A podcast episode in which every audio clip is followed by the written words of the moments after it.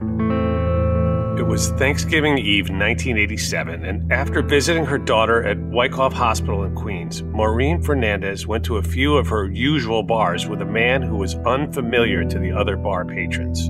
The next morning, her body was found in an empty lot next to a stretch of the Long Island Railroad. She had been stabbed 35 times.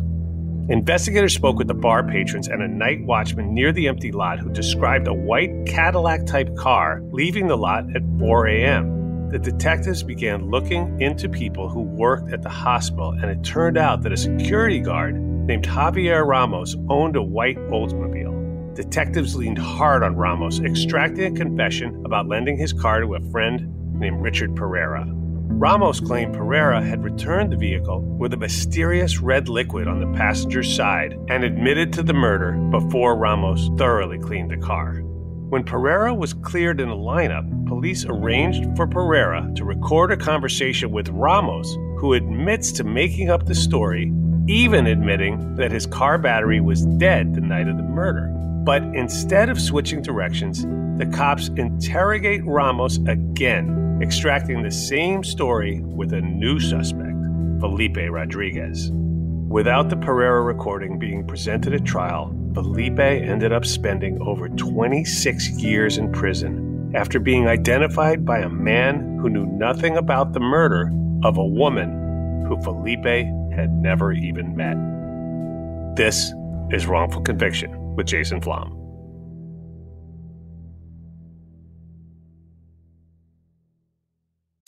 Zigazoo has made me zigzag. What I mean by that is, I swore I would never let my kids on social media, but now I'm setting them loose on Zigazoo. Zigazoo is a space for kids to post videos they've created and to share them with other kids just like them. Videos that are moderated by actual people. And since there are no comments or messaging, you don't have to worry about social trolling.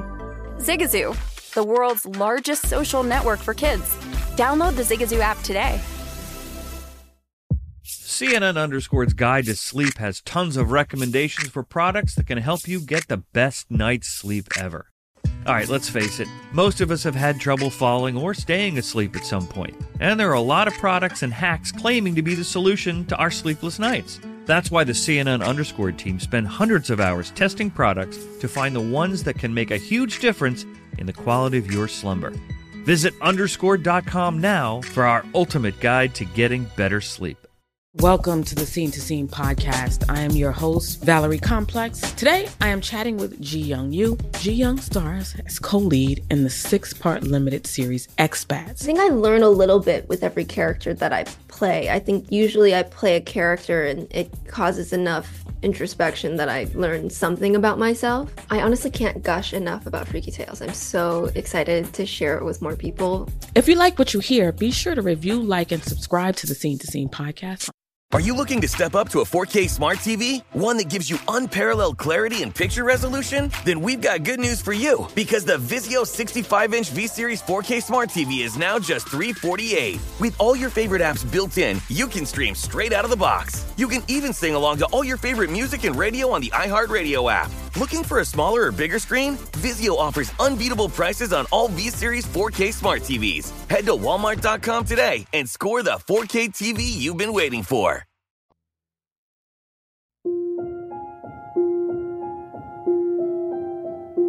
Welcome back to Wrongful Conviction with Jason Flom. That's me. I'm your host. And today I am, well, you can probably hear I'm excited because we have not one but two of my favorite human beings on the show today. First, Nina Morrison is the senior litigation attorney at the Innocence Project in New York and just an all around certified badass lawyer, human, mom, person uh, friend. And so, Nina, I'm really excited to have you back on. Welcome. Thanks, Jason. Great to be back. And now, in our tradition of saving the best for last, we have one of the kindest, gentlest, funniest, and best dressed humans that you're ever going to come across. So, Felipe Rodriguez, welcome to Wrongful Conviction. Thank you, Jason. I appreciate it. Felipe, let's start in the beginning. You grew up in Puerto Rico, right? Yes, I was born in Ponce, Puerto Rico on August 15, 1965. And you came to New York in, at what time? I actually came to New York with my mother and my stepfather, late 70s. I was like 13 or 14 years old. Can you just describe to us what your life was like before this incident in 1987? In 1985, I actually got married to my now ex-wife Gladys Rodriguez, and I had a kid with her, uh, Felipe William Rodriguez Jr. He was born on July 2nd, 1986. By 86, I started working for a subcontracting company for the city of New York. I was getting paid good. I had good health care. So I was doing pretty well for myself. And then you were implicated in a murder that you had absolutely nothing to do with.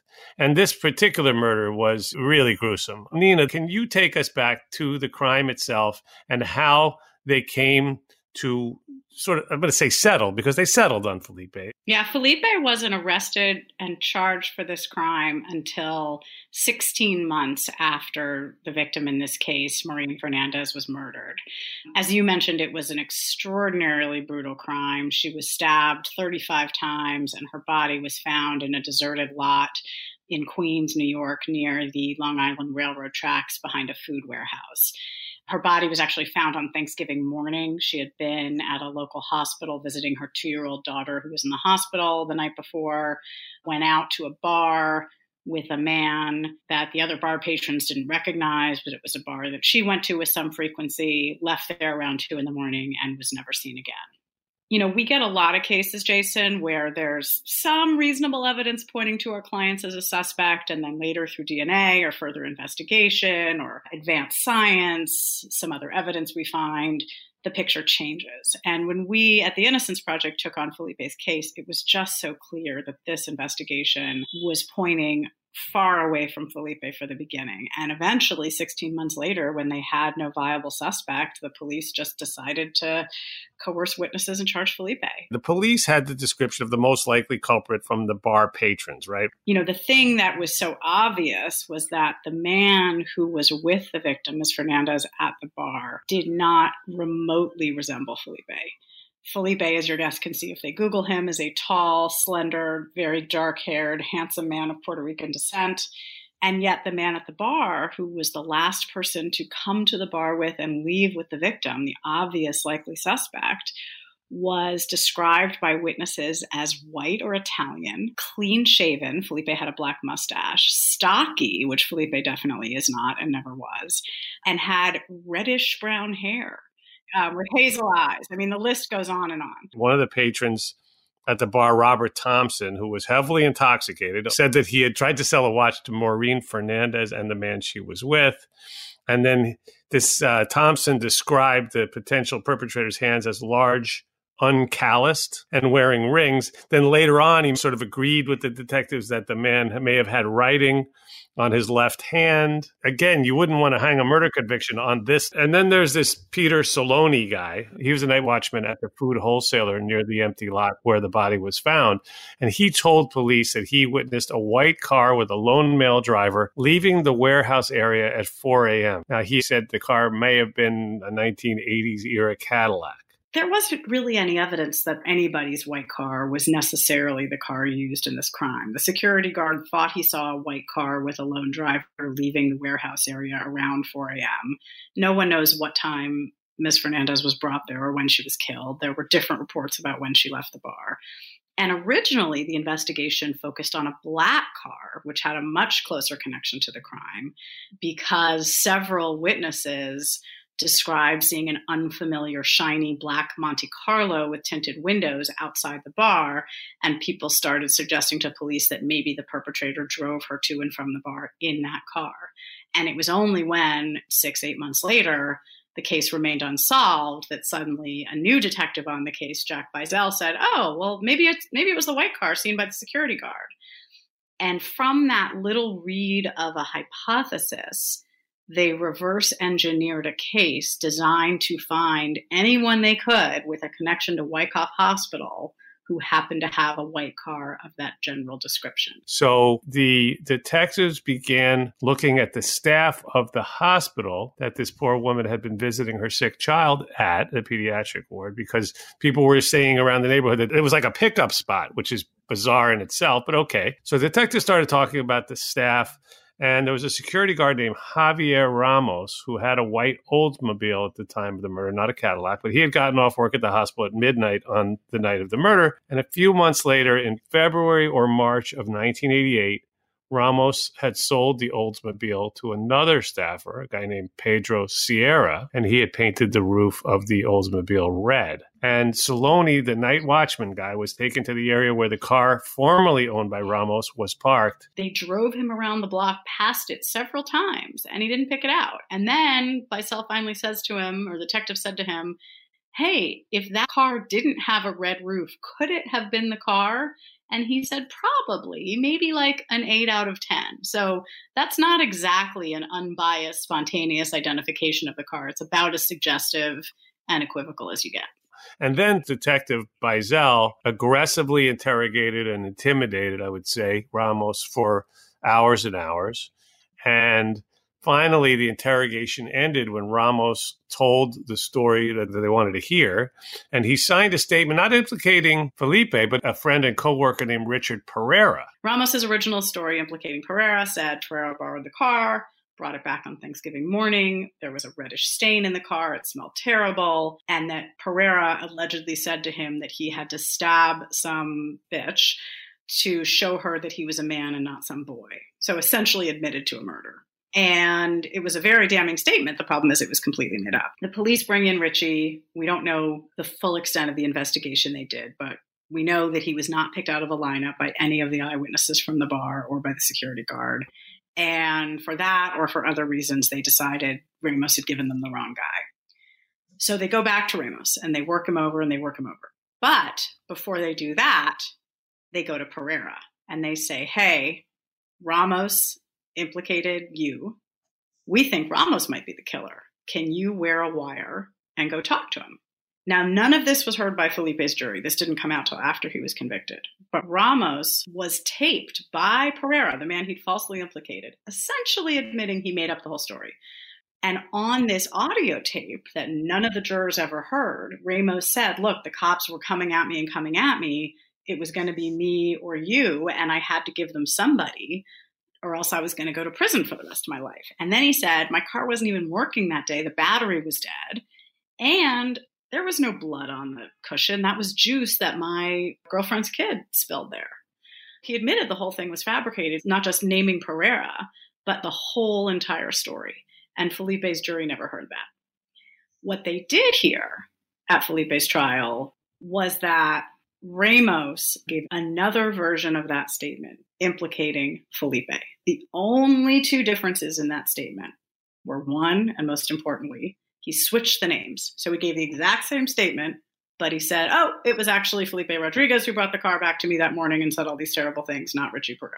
Okay, so to believe he's telling the truth, you have to believe he implicated one innocent man to protect another man, Felipe Rodriguez. Not exactly the most reliable witness in the world. In addition, another thing that always jumped out at us is that Ramos said in his second statement that he cleaned the car himself. In his first statement, the false one implicating Richie Pereira, he said that his grandfather helped him clean the car. And suddenly, in the second statement, the grandfather disappears. Grandfather never testifies at trial. And to this day, we have never seen a single piece of paper indicating whether the police ever talked to the grandfather. And, you know, Jason, I probably don't need to connect the dots for your very crime savvy listeners or even the ones who aren't, right? Like the first thing you would do as a rookie cop, if somebody says, Oh, I cleaned blood off of a vehicle that was used in a grisly murder and this person helped me, is you'd go find that person and interview them and see if they corroborate or contradict what this witness has just told you. And the fact that there is no record of them talking to the grandfather, along with the fact that we now know Ramos made it all up, leads me to the conclusion that the police absolutely talked to him and that he told them my grandson's full of you know what. I never went near a stinky, bloody car, or else I would have called the cops.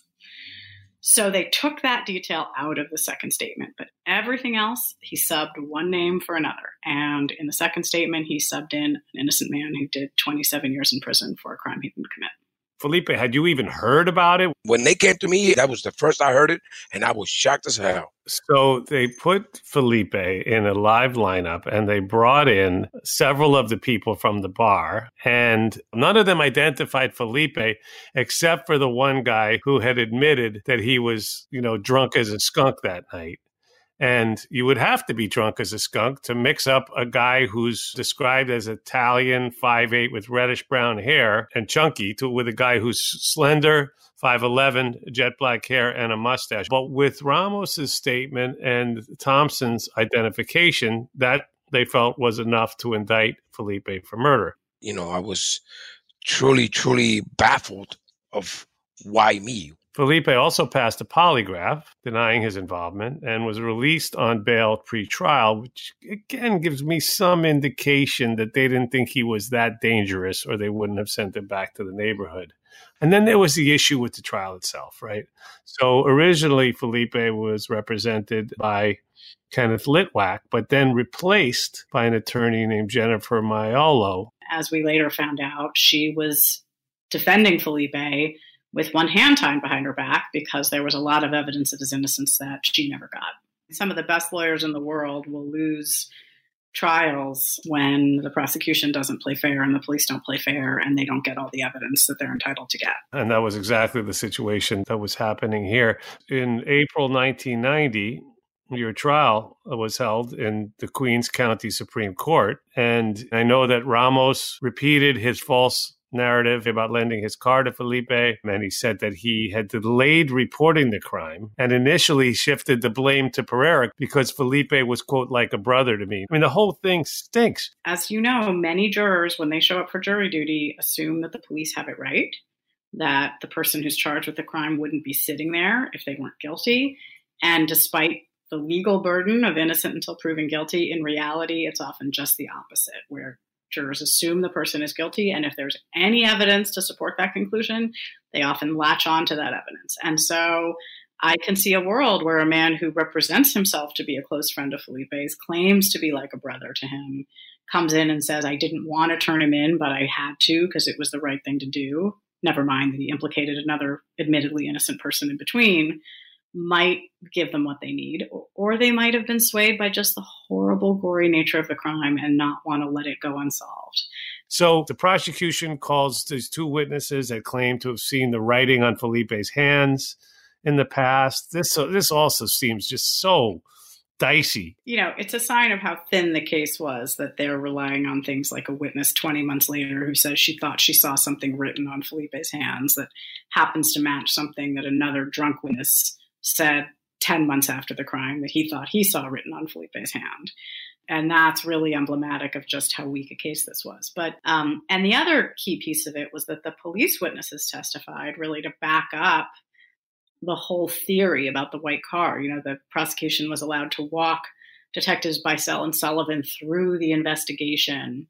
Oh, and also they had the bartender who had initially not picked Felipe out of a lineup came into court and said, oh, yeah, that's the guy and between the white car, Ramos's testimony, some of the other incredibly shaky IDs, and some dubious testimony about writing and things Felipe allegedly said. And that was enough to send this man away for what could have been the rest of his life.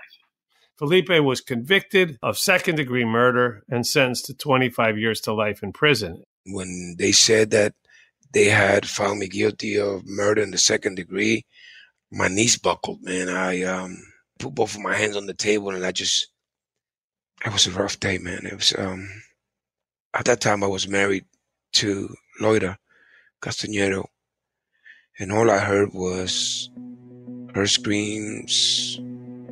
It was like a scream when somebody dies. Uh, and then the judge said, uh, "You're remanded," and uh, he told the officer to take me into custody. And um, that's what the whole nightmare began.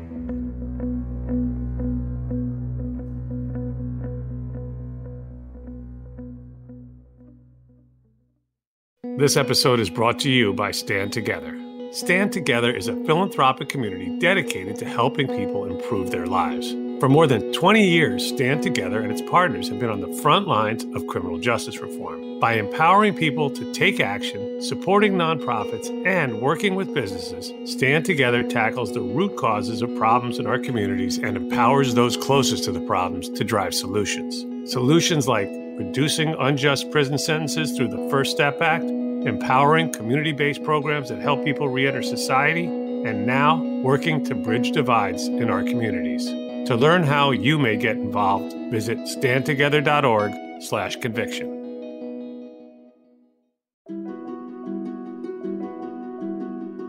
I was 23, 24. One of the first maximum security prisons that I arrived at was Great Meadows Correctional Facility, better known as Gladiator School or Comstock. There I seen the violence, uh, the homosexuality, the drugs, the gangs, and I said, how can I pull myself out of this dungeon safely and return to my son? So the first few months were crucial. I prayed a lot, I cried a lot. It was nice when, you know, I put myself to sleep crying, thinking about my son and, you know, who was being there for him. I was angry. Of course, I was angry. I was angry at the system. I was angry that I was thrown in prison for 25 to life for something that I haven't done. And I was completely confused on how I was going to solve this mystery. But quickly, I understood that in order for me to think clearly, in order for me to see things for what they were, I needed to forgive everybody. I needed to take all hatred. I needed to take all resentment. And I needed to get that out of my system so that I, I won't get more hurt than what I was already. Because, eh, you know, most people don't understand hatred, resentment. All that does, it hurts you. It doesn't hurt the person you're angry at because the person you're angry at is actually in their house sleeping or having fun with their family while you are stewing in all this madness. So very early in my incarceration, I got rid of all that. And I devoted myself to giving thanks to God for me being healthy and alive and asking him to protect my son. And I started learning and reading every book I could get my hands on. And uh, it was a hell of a quest for sure. I can't picture you in this gladiator school, but you turned it into uh, positivity. But then there was still so much more to come, right? And we're going to go quickly through the proceedings in the early 90s. Felipe got appointed some terrific lawyers from the Legal Aid Society for his initial round of appeals right after his conviction. Right. And this is Martin Lucente, of course, of the Legal Aid Society. We're talking about a, a very, very talented lawyer. And they very quickly, through some catching a reference to it in another report, discovered that this tape of the lead witness against Felipe Javier Ramos existed, was in the state's possession, and had never been turned over. So they got a copy of the tape in which Ramos admits to making up the whole story about the car and the bloodstains and his car having a dead battery, and they go to a hearing. And as we've seen so many times, when you go to a hearing with a claim that the prosecution withheld evidence you're supposed to have, it's a very hard claim to win because the prosecutor will often come in and say, Well, I turned it over. I handed it to the defense lawyer. I gave it to her. And that's exactly what he said here. And at the end of the day, the judge's decision denying Felipe a new trial didn't say this wasn't significant evidence. He never says, oh, well, this wouldn't have made a difference anyway. It was so obvious how important it is. He says, I find that there's not enough proof or evidence that it wasn't disclosed. I'm not going to call the prosecutor a liar. So essentially, he's saying that maybe Felipe's trial lawyer missed it. But, you know, she was cross examining Ramos pretty hard. It's something that would have been almost impossible to miss if she'd had this kind of ammo to cross examine him further about making it up. So he lost that round, but it was still more evidence that by the time the Innocence Project took the case, was on record further undermining this already incredibly tenuous conviction. So none of these initial uh, motions or appeals led to the result that they should have, which is, of course, for Felipe to come home. And then it comes to 2001 when Felipe, you wrote to the Innocence Project. They sent me a letter. They said, look, we have a lot of requests And right now, you know, we only have a certain amount of staff.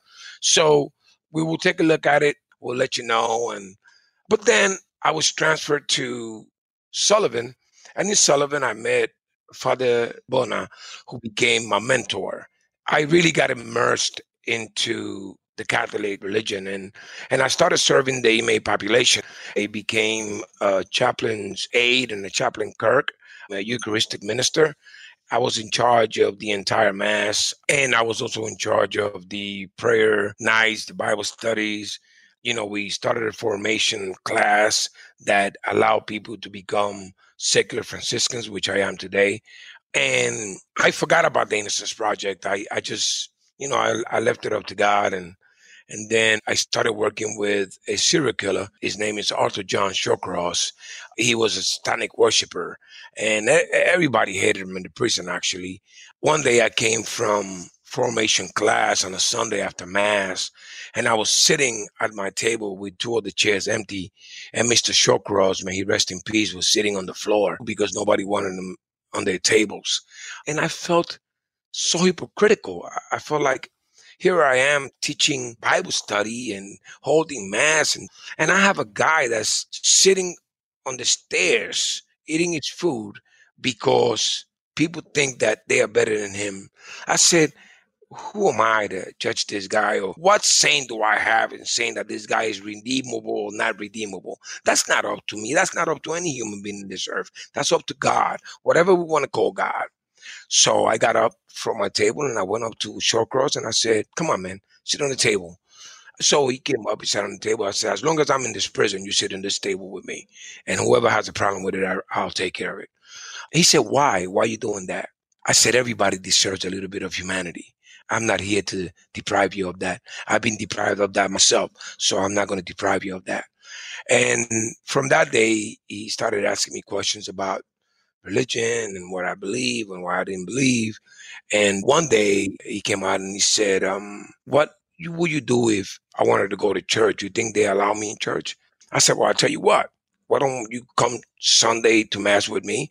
If you don't like it, you don't never have to come again and nobody's going to judge you or whatever. And he said, are you sure people? I said, listen, I'm sure God would love to have you in his house. And he said, okay. That day was the greatest day for me I got blessed by God. Uh, for me, it was the best letter I've ever received. Nina Morrison was assigned to my case. From there, Nina became my guardian angel. I don't think there's ever going to be a woman more important to me aside from my mother than Nina Morrison. And I'm married and I love Karen, but I'm going to tell you, and I told Karen a hundred times, and you can ask and she could tell you, if Nina called me from China today and told me that she needed me over there, Karen will stay here and I go to China because that's just the way it's going to be. This is where the Innocence Project stands with me. Nina takes a case and the physical evidence had been destroyed. There was almost nothing left to go on. Felipe's case for a few years in our office was literally hanging by some hairs because the hairs were among the few things we hadn't found yet. We actually managed, with the help of a pretty diligent newer prosecutor in the DA's office, Eric Rosenbaum, tracked down some of the hairs. And then Hurricane Sandy hit and they lost them again, and we had to wait another 18 months. And after that testing and some testings we found on some biological material left over from the car yielded no DNA that was of any use to the investigation. The hairs were all from the victim herself. The cuttings from the car didn't yield a thing no blood, no nothing. We were kind of stuck. You know, it would have been at that point not an illogical thing for someone in Nina's position to say, well, you know, like we would love to help you, but we just don't have what we need. But that's not how this rolled out. I used to joke in the office that we could have a TV show, you know, like the old show Everybody Loves Raymond called Everybody Loves Felipe. Because if I so much as suggested that we might close his case, I was going to have five law students in my office telling me I was insane or worse. So we just kind of kept it open. So I brought in my old law school classmate, Zach Margulis-Ohnuma, to do some work with me on the case and lighten the load so I could justify keeping Felipe's file open. And then in the fall of 2016, we started to think we might be able to get Felipe out of prison another way not a prison break. Although I, I think that had this failed, that probably would have been Nina in a helicopter, you know, lowering down a ladder. I take the fifth on that one. I have no plans yeah. to commit any prison breaks, nor have I, I ever made any such uh, I'm glad it didn't come to that. So the next and only probably remaining option was gubernatorial clemency. So we actually got a call in our office, the Innocence Project, from one of the lawyers in Governor Cuomo's office in New York saying that they were actively soliciting clemency applications from people who had, I think, what they called exemplary prison records. So people who had done very well inside and had proven that they would be no threat to anyone on the outside. And of course, it helps if you have a lot of evidence that they are innocent. And you know, many of our innocent clients, they're they're in the middle of a hellscape nightmare, get into some fights, get into drugs, get into all kinds of things just to survive. And you know, who among us can judge who has never spent a night in one of those places? But Felipe and a few of our other clients had managed to have really truly extraordinary records inside of community service, peacefulness, uh, the respect and trust of the staff and the COs, and so it was pretty obvious that Felipe would be one of the people who we would want to put forward. But when I went to go talk to Felipe about it, he said, well, it's not an exoneration. And Felipe, before you get into that, as the man of, of principle that you are, you had refused to go in front of the parole board because of the fact that they were expecting or even insisting that you were going to admit guilt and remorse for a crime you didn't commit. So you had made a conscious decision that you would rather stay in prison than tell a lie and admit to something you didn't do. When they told me that I was up for parole, I told the depth security at the time, Peter Early, he came to see me and says, listen, you for parole, you know, I'm going to, I want to give you a letter of commendation so that you could get parole. I said, I don't want a letter. With all due respect, I appreciate your intentions, but uh, I'm not appearing before parole. I don't want to go out that way. I'm not negotiating my innocence. I said, I am willing to die in prison if they're not going to recognize that I'm an innocent man. And then came Nina shortly thereafter with this great idea of a pardon or a commutation from the governor. I said, nah, I said, I'm not interested in that. I, uh, that's not exoneration. She said, hold on. I got some nice tickets to the Yankees, great box seats. Wouldn't you want to go to a game with Felipito and, you know, uh, Man, she sold that shit to me immediately though, dude. She said, Well, we still fight for your exoneration and we're gonna we're gonna cut your name, but at least we'll get you out of here. So I said, All right, try it. So it was almost by Christmas. The depot security came that early. He would come like we were buddies and and I was on a ladder painting and the depot security came and he said, Hey Rod, get down from that ladder. So the way he said it, I thought I, I, was in trouble. I said, damn, what did I do? So I get now, I said, what's up, Dep? He said, uh, get in my truck. I said, what happened? What did I do? He said, you didn't do nothing. Get in the truck. So I got in the truck. I, you can't get in the Dep's truck, dude. No inmate gets in no Dep truck. So I knew something was was amiss when a deputy security tell you to get on his truck and then take you outside the jail to his office. So once I seen that I was going outside the gate, I said, "You're Dep." He said, relax, everything is good. So we went to his office, and there it is the superintendent, the depot administration, depot programs, depot early, and a lieutenant. So he says, sit on my chair. Man, that shit hit me like a ton of bricks. I said, what's up, Dep? He said, sit on my chair, go ahead. so I sat on the desk chair and the superintendent said, uh, In all the years that I've been in corrections, I never had the privilege to do this. The governor of the state of New York wants to grant you a commutation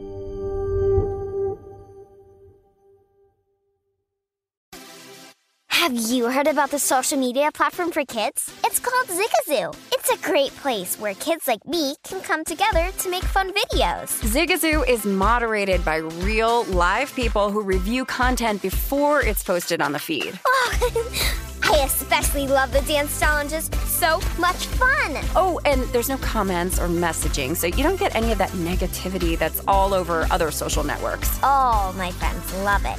I love that it's Kid Safe COPPA certified. Uh, I don't know what that means. It means it has built in privacy protections for your online data. Uh, that's great, but I wouldn't be doing Zigazoo if it wasn't fun. She would not be doing it if I didn't think her data was safe. Zigazoo, the world's largest social network. For kids. Download the Zigazoo app today. Smart journalism. Fascinating topics. Words that describe CNN's podcast, The Assignment with Audie Cornish. We are revisiting the public school culture wars. What have we learned from the kids who fought against book bans? We really started the club to get students reading these books. Students have an opinion in this fight, too. How has the war over books sparked a backlash to the so called parents' rights movement? It's not okay what they're doing, and they're being watched. Listen to The Assignment with Audie Cornish, streaming now on the iHeartRadio app. Hey, this is John Ridley. And this is Matt Carey, documentary editor at Deadline. And welcome to Doc Talk. John, we've got a hard hitting episode today. A lot of controversy. Well, maybe we should put the word controversy in quotes in the documentary field about the nominees for Best Documentary Feature. We're going to get into that with some amazing panelists. You get a shot, but the individuals behind every one of those images, they're complicated and they are human. This has been Doc Talk. Thank you. Great Thank conversation. you. Witness the dawning of a new era in automotive luxury with a reveal unlike any other as Infiniti presents a new chapter in luxury, the premiere of the all new 2025 Infiniti QX80. Join us March 20th live from the edge at Hudson Yards in New York City, featuring an unforgettable performance by Grammy and Academy Award winning singer, songwriter, and composer, Jon Batiste. The all new Infiniti QX80 is unlike any luxury SUV you've ever seen. Smart enough to anticipate your needs, even before you do. Every line, curve, and detail was thoughtfully crafted so everything for every passenger feels just right. Don't miss it. Mark your calendars and be the first to see it March 20th at 7 p.m. Eastern, only on iHeartRadio's YouTube channel. Save the date at new-QX80.com. 2025 QX80 coming this summer. Deb said, um, my phone is your phone. You could do whatever you want with my phone. Go ahead and dial whoever you want to dial. This is your phone. This is your office for today. The first phone call I made was to my son.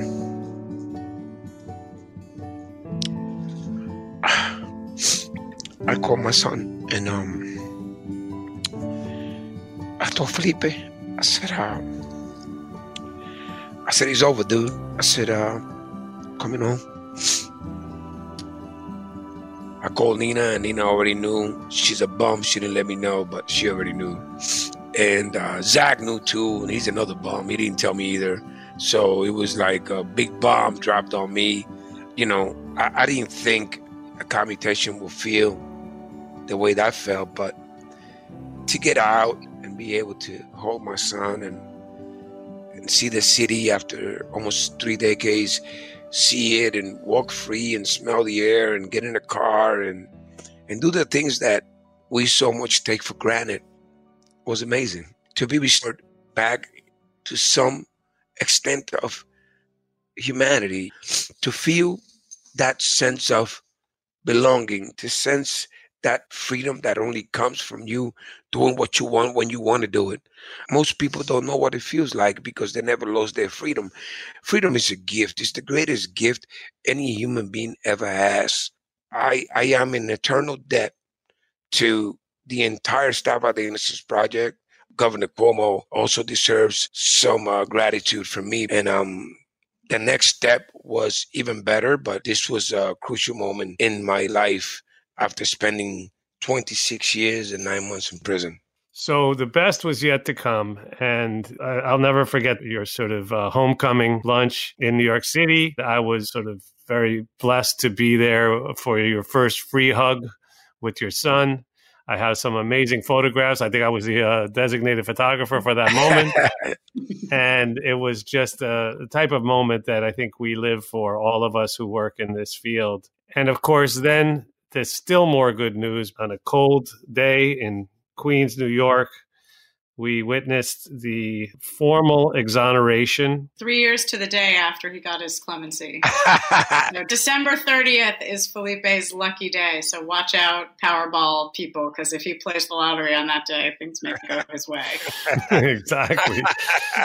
that is and I didn't plan it that way. It just happened. And it was pretty much the last official act from the outgoing administration of Richard Brown. Mr. Brown died in office uh, about six months before Felipe was exonerated. But one of his top aides, Bob Masters, agreed after Felipe was granted clemency. Bob Masters, who is one of the most senior officials in a very large DA's office, agreed to my pleading to have somebody with authority take a closer look at the case. And I spent about close to the better part of those three years working with him to dig up every last bit of paper that they could find and help them understand the significance of, of what they saw by explaining and really opening up our files for the whole case to them. And on December 23rd of 2019, I finally got a call from Bob Masters that he agreed that there was a lot of evidence in that DA's file and in the police file that none of us had ever seen, that Felipe's trial lawyer certainly never had, and that the jury never had.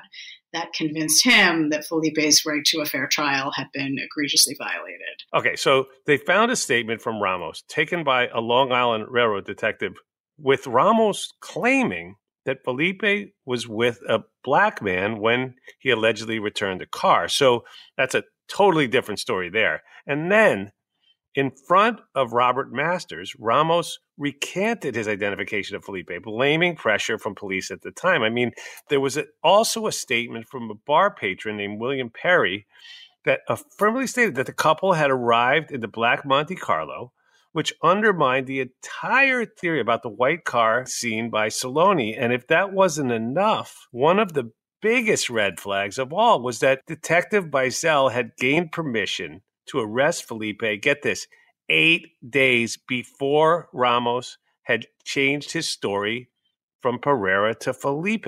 I mean, it's unfucking believable. And it left the DA's office no choice. Finally, Bob Masters agreed and he had convinced the district attorney that throwing out Felipe's conviction and exonerating him was the right thing to do.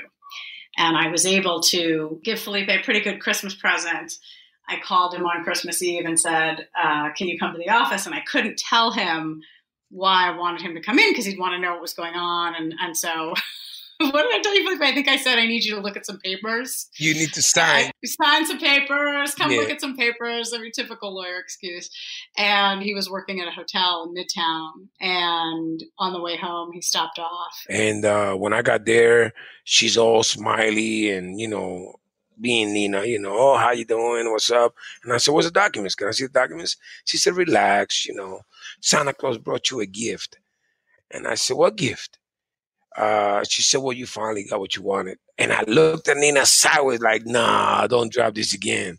And uh, she said, well, on December 30th, you will be exonerated. Ah, man, my whole world turned upside down, dude. In my then 18 years of the Innocence Project, this was the first client that I'd ever gotten to tell in person that he was getting exonerated. I'd done a lot of joyful phone calls, but the first time, because he was a New Yorker and he was already free in body, if not in name, that I got to actually tell someone in my office and be there with him when he got to call all his family members and tell them the good news. So that was pretty special. So now we get to the part of the show that everyone, especially me, looks forward to. And that part of the show is called Closing Arguments. And this is where, first of all, I thank each of you. Um, Nina Morrison, thank you so much for being on the show again. Thanks, Jason. Great to be back. And Felipe Rodriguez, thanks again for being here and sharing your story with us. Thank you very much. And now I'm gonna I'm gonna turn my mic off, kick back in my chair, close my eyes, and leave the mic on. Nina, why don't you go first? And then when you're done, just hand the mic off to Felipe. And then Felipe, you do the mic drop. It's hard to know what to say to sum up or make meaning out of what Felipe went through. We do know a few things. One is that he never should have been arrested or charged in the first place, that there was so much evidence, even at the time, that made very clear that they had the wrong man. Another is that if police and prosecutors had turned over still more evidence that no one on the defense team and Felipe himself didn't know was there, he never would have been convicted. Fortunately, New York has since changed its laws on what's called pretrial discovery, meaning the universe of documents that you get, not because a prosecutor says, Well, I think this is helpful to you, so I'm going to provide it and I'm legally obligated to provide it, but all of the documents collected in connection with an investigation, police reports and notes, now need to be turned over as a matter of right. So, had these laws been in place at the time Felipe was charged, I like to think that he never would have been convicted. So, we are grateful to the legislature and to the governor for enacting this discovery reform, as we call it, into law and for keeping the bill strong because it will prevent more Felipe Rodriguez's from going to prison for crimes they didn't commit. So I came out of prison on January 26, 2017. A week and a half later, Nina Morrison got me to go and walk into the president of Local 6 Hotel Trades Council Union, Mr. Peter Ward. He was really taken aback by what I've been through. And he said, Look, if nobody wants to hire you, I'll make the call myself. And I became a hotel worker and I just got laid off because of the COVID. But I was making good money, good health care. I got a great family. And it, Nina is the one responsible for me marrying Karen Rodriguez. Um, Nina has done so much for me. Nina is so intertwined in my home, in my life, in my future, in my past. It's amazing. I'm in a great position, even though with this COVID, you know, I hear people saying that, oh, we feel like we're in jail. They don't even know what jail is like. This is no way compared to jail. Trust me. I'm going to tell you something. People should be thanking COVID. COVID has given the people a chance to know their children, to know their wives, to know their mothers, to talk, to share moments with them. So what I say to people is, I took prison and I made something good out of it. Let's take COVID and make something good out of it. I mean, sometimes it's stressful, you know, overwhelming with the kids, you know, because you're not used to it, but let's see the positive. I mean, prison is a dark place. I welcomed it. I used the tools that, that was placed at my feet and I did something positive. We could do that during COVID. We, we just got to take it one day at a time, you know, and the rest should be history, man.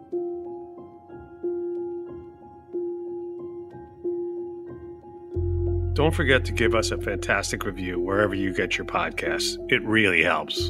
And I'm a proud donor to the Innocence Project, and I really hope you'll join me in supporting this very important cause and helping to prevent future wrongful convictions. Go to innocenceproject.org to learn how to donate and get involved. I'd like to thank our production team, Connor Hall and Kevin Wardis. The music in the show is by three time Oscar nominated composer J. Ralph.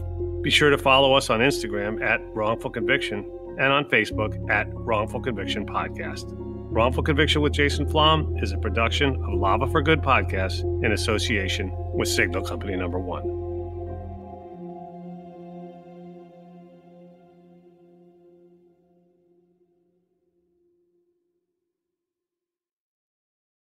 Hey Sarah, I loved that spring break vlog you posted on Zigazoo. OMG, you watched it?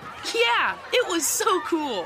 I think you're so talented. Social media is only positive with Zigazoo, the world's largest and safest social media network for kids. In Zigazoo, all community members are verified kids just like yours, and all content is fully human moderated. Try out Zigazoo this spring break. Download the Zigazoo app today. Martha Stewart, the original influencer. When I think about anything, I think about the way that she did it first. The media mogul. Five to six years ahead, she saw what was coming. The prisoner. The rise, the fall, and the reinvention of an American icon. Once Martha paved the road, everybody else pretty much copied her. A CNN original series, The Many Lives of Martha Stewart, now streaming on Max. Billie Eilish and Finneas O'Connell, they're with us today on Crew Call. I'm your host, Anthony D'Alessandro. Billie's vocals, it was automatic art. You know, I had to like choose a more challenging route than just like da da da da. You know what I'm saying? Like it could have been like easier. And a lot of people have asked me like, how did you choose to have it be so soft and like so simple? And what else was it gonna like? That's what the song wanted. Thanks for listening to this episode of the Crew Call podcast on Deadline. Are you looking to step up to a 4K smart TV? One that gives you unparalleled clarity and picture resolution? Then we've got good news for you because the Vizio 65-inch V-Series 4K smart TV is now just 348. With all your favorite apps built in, you can stream straight out of the box. You can even sing along to all your favorite music and radio on the iHeartRadio app. Looking for a smaller or bigger screen? Vizio offers unbeatable prices on all V-Series 4K smart TVs. Head to walmart.com today and score the 4K TV you've been waiting for.